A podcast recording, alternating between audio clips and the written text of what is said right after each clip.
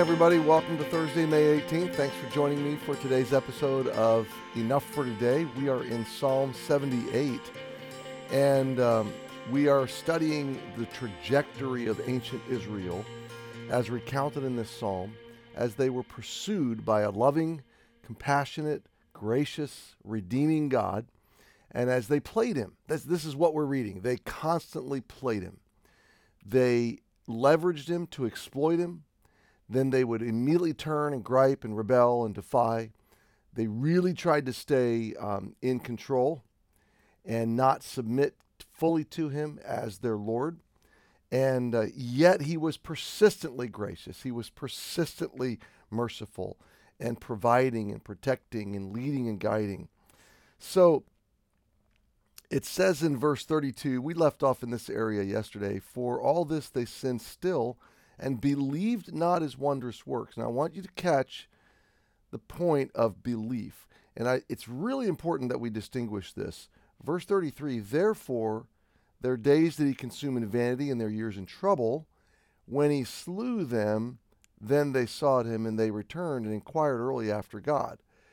So we see the judgment of God falling. And it occurred to me this morning as I was preparing that we really need to distinguish between what is God doing when he's chastening believers versus what is he doing when he's judging unbelievers? So, first of all, let's let's distinguish the categories of unbelievers and believers because that's really what Jesus does. That's what scripture does. For all this they believed not his wondrous works. Jesus, you believe in God, believe also in me. So, over and over and over from from start to finish, the, the, the call of God is believe me, trust me. Put your faith in the words that I say and the promises that I make. Uh, and that begins with new birth in the gospel. It, be, it begins with believing that Jesus is Savior and Redeemer and that He's the only hope for my soul. Once you place your belief in Jesus, you are categorized by God as righteous. You are newborn. You are His. You are adopted into His family. You're His child. He's your Father. You are categorized as saved, redeemed, secured, sealed. So, this belief in the gospel of Jesus, uh, as compared to the ancient equivalent of placing faith, Abraham believed God and it was counted unto him as righteousness. So, belief. So, there's two categories of people in Scripture, and they're not good people and bad people because in that case we would all be bad. They are righteous, or I'm sorry, unrighteous and righteous, or another way to say it is unbelieving and believing. Those who are declared exonerated, forgiven, declared righteous by God because of their faith. So there's unbelievers and there's believers. And, and how does God deal with disobedience in the two? Okay, because what we're dealing with in this case, in the Psalms, in this particular instance, is unbelievers. Now you say, well, they were God's people. Yes, they were.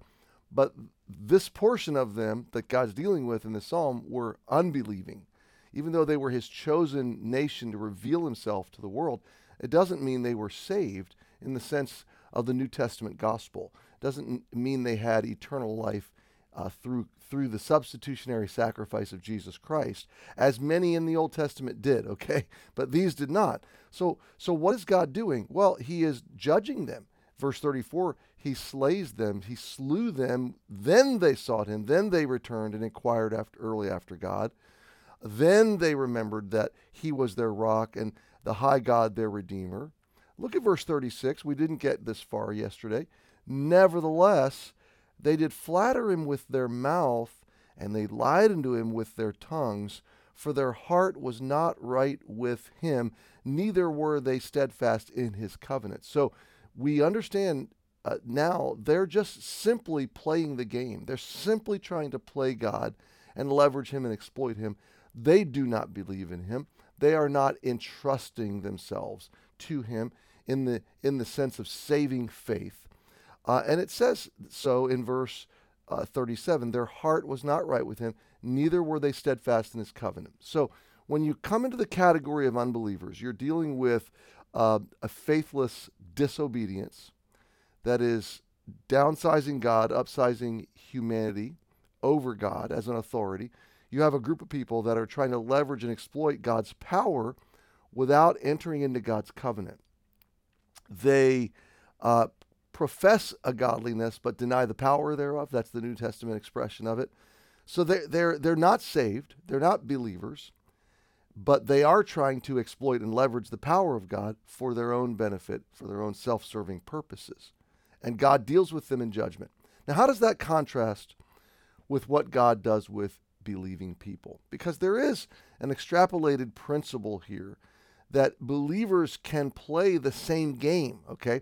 So let's talk about it. A believer is someone who's placed their faith in Jesus Christ and is called, as Jesus said in John 14, if you love me, keep my commandments.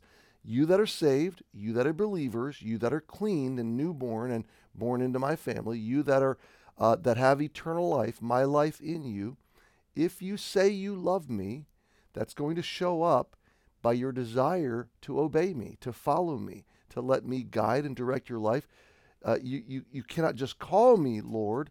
It is a functional posture. You let me, Lord. You let me lead and guide your life. So believers are called to obedience, and yet, if disobedience wasn't even a possibility for believers, then Jesus wouldn't have said, uh, If you love me, keep my commandments. He wouldn't have compelled them or instructed them to obey if they didn't have the capacity to disobey as believers. So we all have the capacity, just as young children of loving parents, have the capacity to disobey in the context of that familial relationship. And yet, any uh, rational parent would say a loving child, a well loved child, should love back, and that love should compel a grateful obedience. What does God do when we disobey? What does God do when we fall back into that pattern of disobedience and rebellion as His children? Well, He chastens us. How is chastening different from judgment? Very simply, Jesus took your judgment. Judgment is a penalty, it's a payment for sin. Judgment is, uh, is, is, is righteous justice being, being exacted. Jesus absorbed that justice on the cross. So those of us that are in Christ don't need to fear. We've not been appointed unto wrath or to judgment. Romans 8, there's therefore now no condemnation. But what does God do when we disobey? Because He certainly does deal with us, doesn't He? Yes, Hebrews teaches us that He chastens us. Those that the Lord loves, He chastens. And we're not to despise the chastening of the Lord uh, because it simply is an evidence of God's love in our lives when He deals with our disobedience, when He deals with our broken places and our defiant places and our struggles when he deals with them to yield the, the, uh, the word of god says that the that chastening for the present doesn't seem to be joyous it's painful it's uncomfortable it's it's uh, it's it feels like judgment but it's not okay the word chastening in the new testament is the same as the word bring them up in the nurture ephesians 6 the nurture and admonition of the lord chastening and nurture are the same thing they're always forward looking they're always growth oriented. They're always going to bring about the peaceable fruit of righteousness, Hebrews says. So, how is chastening different from judgment? Chastening is painful, it's uncomfortable like judgment, it's corrective, but it's not punitive. It is leading us forward in growth, uh, it's purging, it's purifying, but it's not penalizing, if that makes sense.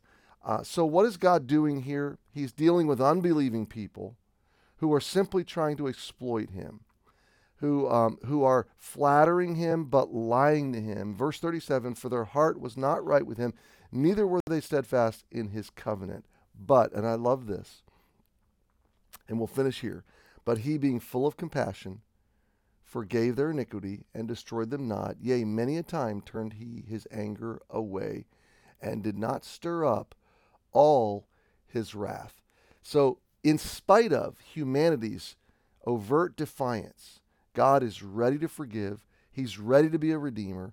He is ready to be a rock. He is pursuing us from a heart of redemptive love.